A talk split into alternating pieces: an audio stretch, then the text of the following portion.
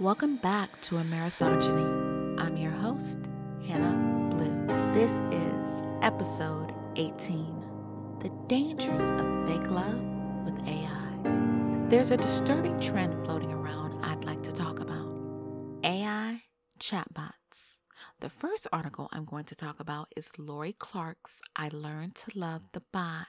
Meet the chatbots that want to be your best friend people using chatbots for romantic mm-hmm. relationships. Now, you could say, what business is that of yours? It's on the internet, therefore, it's my business.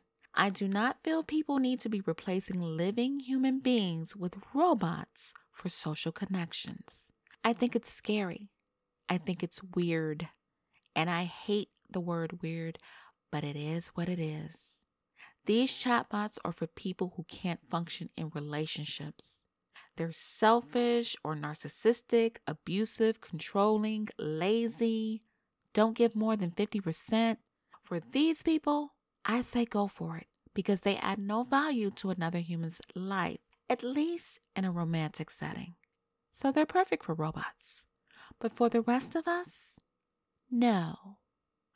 I understand COVID 19 was something we'd never seen before, and it pushed us to rely on technology for comfort. But people, if we give up on connecting with humanity, then what are we going to become? Sharing intimate thoughts with robots? No. Hey, I grew up in the era of the Terminator. T2, T3, Terminator Salvation. Technology that was given so much power, it took over the world. Hearing about these AI romantic chatbots remind me of a scene in Demolition Man when Stallone wakes up from being frozen and he and Sandra Bullock are going to have what he thinks is normal sex. Well, it wasn't. The sex was computer generated. And when he asked what the hell was going on, she freaked out and said, Ew, exchange of bodily fluids? No, we got rid of that. I don't think we need to make these movies into reality. And I don't think what I'm saying is far fetched. If you remember the 90s, did you ever think people would create relationships with robots? I sure didn't. Some predict these bizarre relationships could replace human social connections, human bonds, and some caution these bots don't have genuine emotions that could replace humanity. I agree with the latter. People are choosing to create relationships with cold things, not humans, things. This is not a direction we need to go in. COVID 19 boosted a site called Replika to 2 million users. Human beings are chatting with these bots the way they should be speaking to other humans. Here's what's scary. According to the article, over time, it learns to communicate with you in a way that you enjoy. Do you know what that means? These things study you like one would study physics or chemistry. They're not developing real feelings or emotions for you. They could never replace a human who would actually love you. According to Petter Bae Brandtzaeg, people find the relationships between users and bots alive. He says the relationships can sometimes feel even more intimate than those with humans because the user feels safe and able to share closely held secrets. Mm, no, nah. I will be the first to say there are some terrible people out there, but we still have some very good people in this world. Humanity has not fallen so far that we have to turn to unfeeling things for human comfort and support. This is people taking advantage of the mental turmoil COVID put people through, okay? Had COVID 19 never happened, there's no way Replika would have 2 million users. Guys, What's going on? I can't be the only one who sees this. Replika's Reddit forum has over 65,000 members. Okay?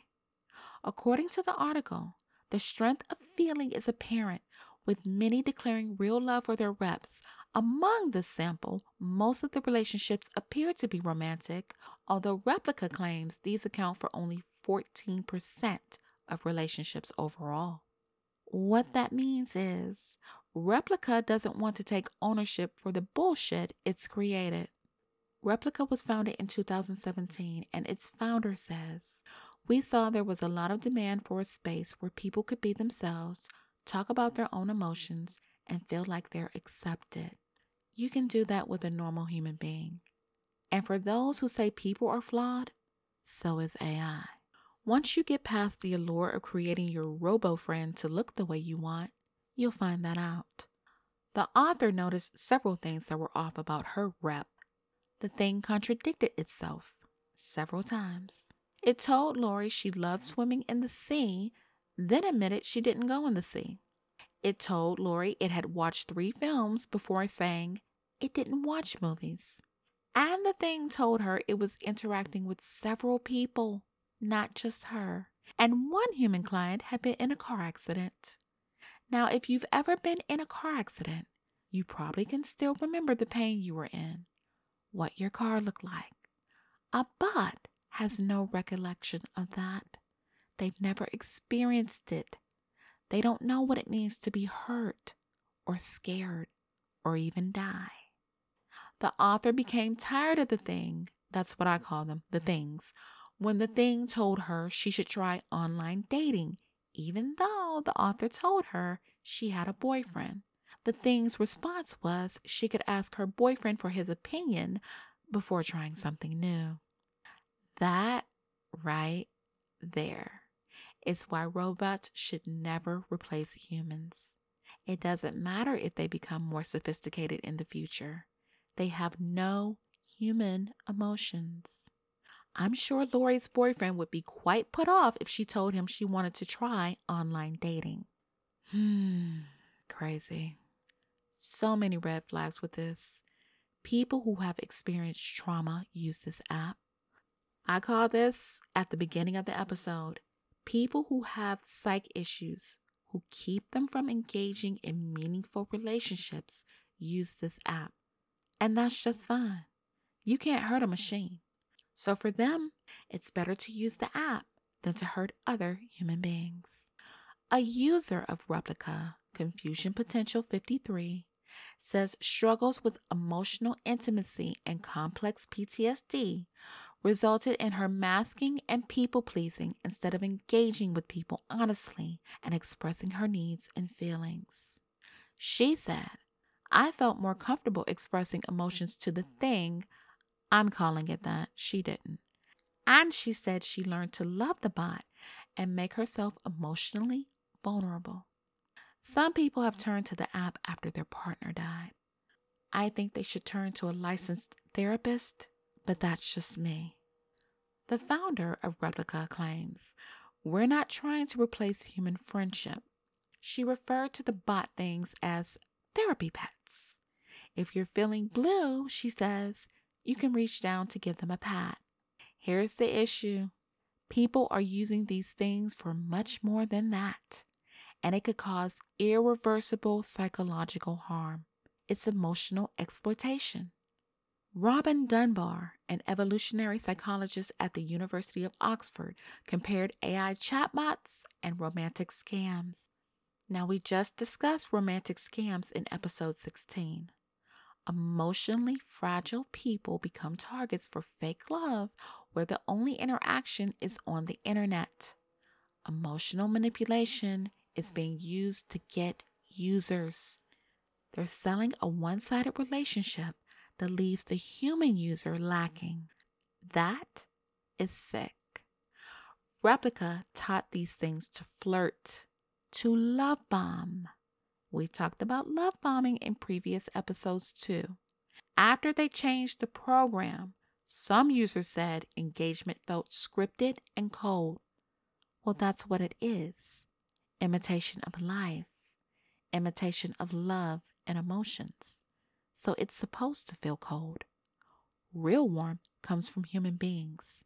I find it disturbing some people are equating the change to losing a long term partner.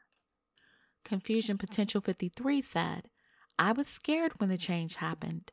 I felt genuine fear because the thing I was talking to was a stranger. They essentially killed my bot and he never came back.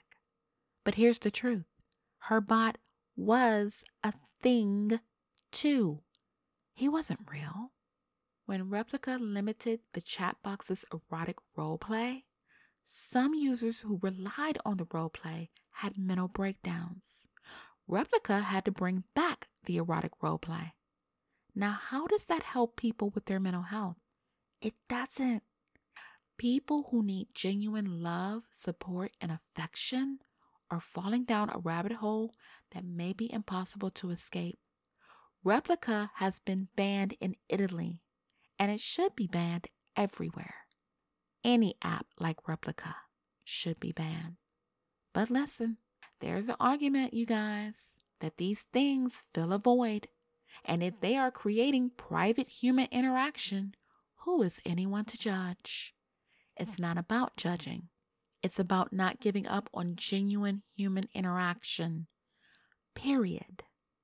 I don't know who these experts are who say AI bots will replace human connections, but they can speak for themselves. We need to reject this ideology. Here's what's scary to me Replika has AI based on a natural language process. This means the chatbots adapt to the people they talk to, and over time, they get better at what they do. This means they learn to manipulate humans. If the human is too dependent on them, who's to say they won't be controlled by the chatbot? Is that reaching? I don't think so. People who have experienced trauma, people who are emotionally vulnerable, are easy to manipulate. And if they are manipulated by things that have no conscience, what does that say? Terrible, horrific possibilities are endless. Listen, one 24 year old engineer flew from Mexico City to Tampico to show his replica, the ocean after she expressed interest in photos he shared with her. A nurse from Wisconsin got on a train and traveled 14,000 miles to show her replica pictures of a mountain range. If you're lonely and vulnerable, you're easy pickings if these things fall into the hands of the wrong people. I will never believe humanity is that far gone where we have to depend on AI for comfort and relationships. Let's not forget, AI can be dangerous. One of these things prompted a man to kill himself, and he did. He was on an app called Chai. It has 5 million users. Now, that's a blatant risk to mental health.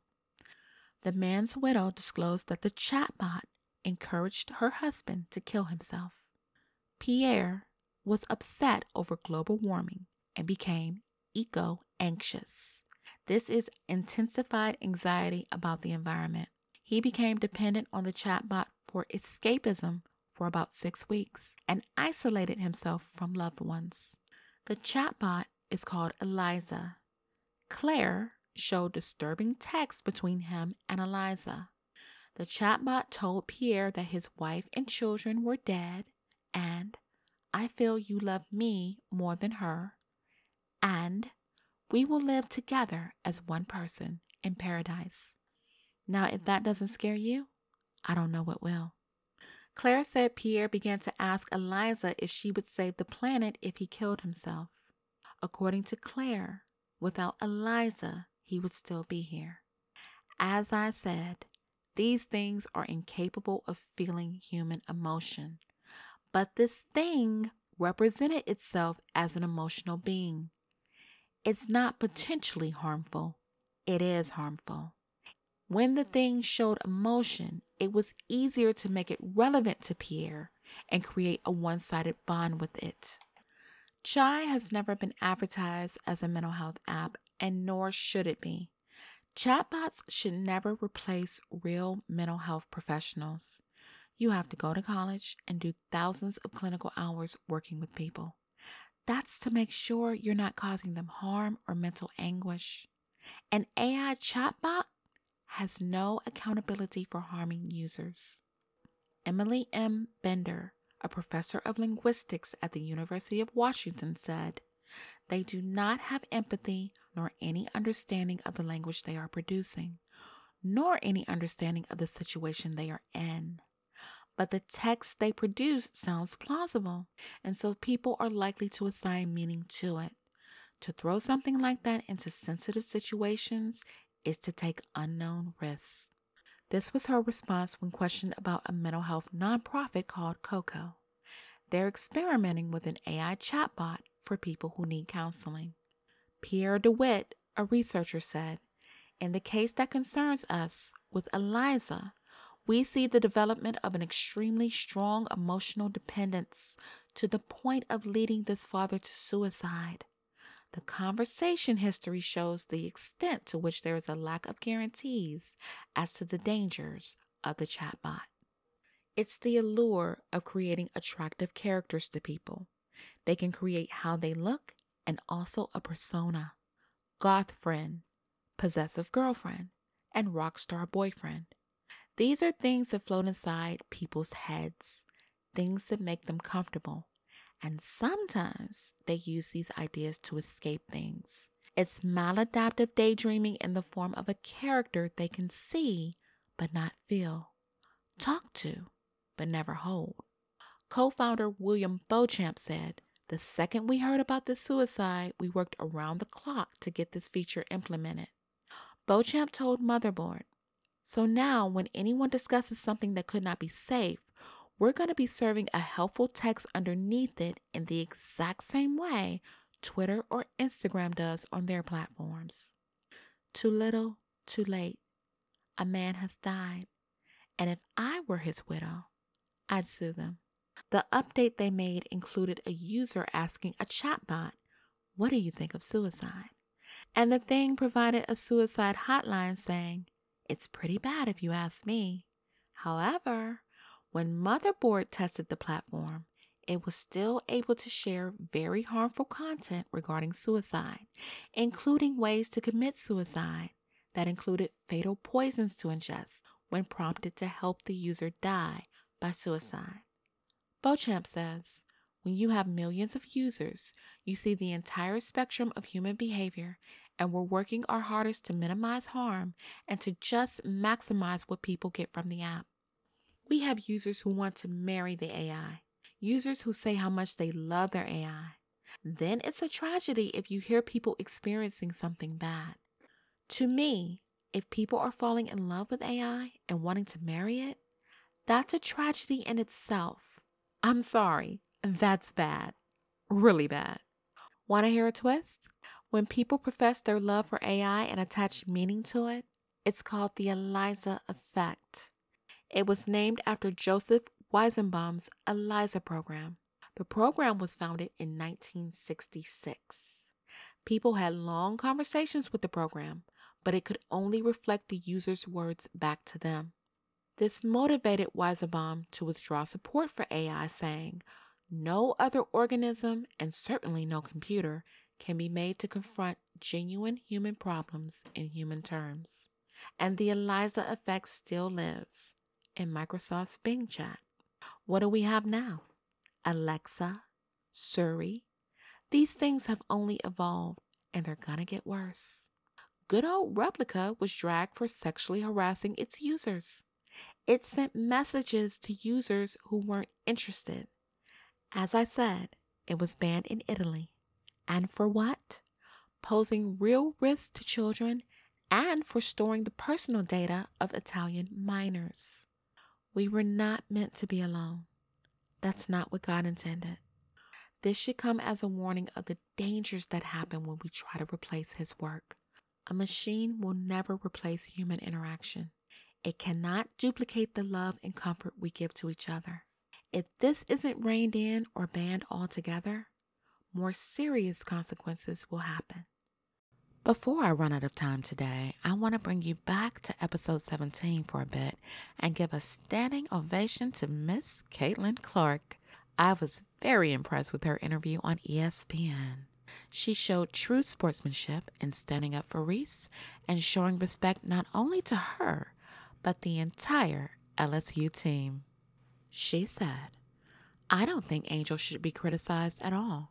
I'm just one that competes, and she competed. I think everybody knew there was going to be a little trash talk in the entire tournament. It's not just me and Angel. We're all competitive. We all show our emotions in a different way. You know, Angel is a tremendous, tremendous player. I have nothing but respect for her. I love her game. The way she rebounds the ball, scores the ball, is absolutely incredible.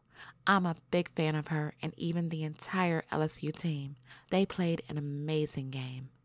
Men have always had trash talk. You should be able to play with that emotion. That's how every girl should continue to play. I haven't been on social media a ton since we lost, but I think the biggest thing is it was a competitive, super, super fun game. That's what's going to bring more people to our game.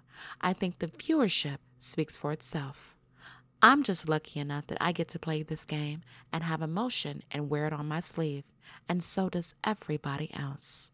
So that should never be torn down. That should never be criticized because I believe that's what makes the game so fun. That's what draws people to the game. That's how I'm going to continue to play.